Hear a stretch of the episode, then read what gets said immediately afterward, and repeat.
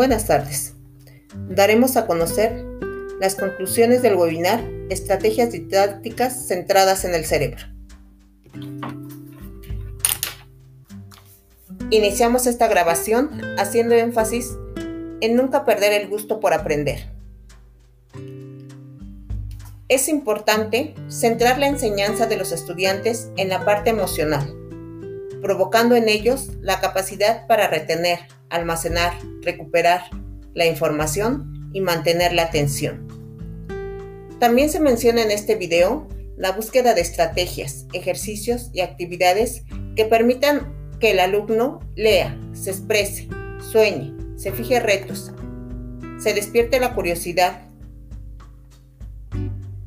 retomando actividades que incluyan lógica, números, palabras, colores, sonidos, movimientos, todo con un fin de compartir esos aprendizajes con los demás.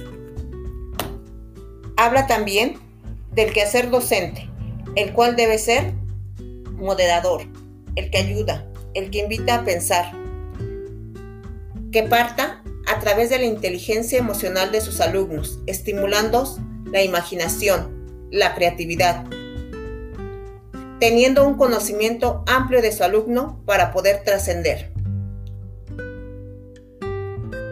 Nos da a conocer una estrategia didáctica para trabajar en el aula, que se basa en el método de caso, aprendizaje basado en problemas, aprendizaje basado en proyectos, ya que esto permitirá al alumno ser analítico, crítico, reflexivo, siempre estar emocionado de ese aprendizaje que le va a presentar el docente, el cual está en un tiempo de transformación, hay que atrevernos, hay que arriesgarnos a realizar prácticas didácticas innovadoras que necesitan nuestros alumnos. Es importante mencionar esa frase,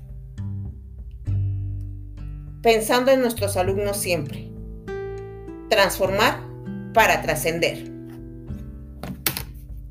Gracias.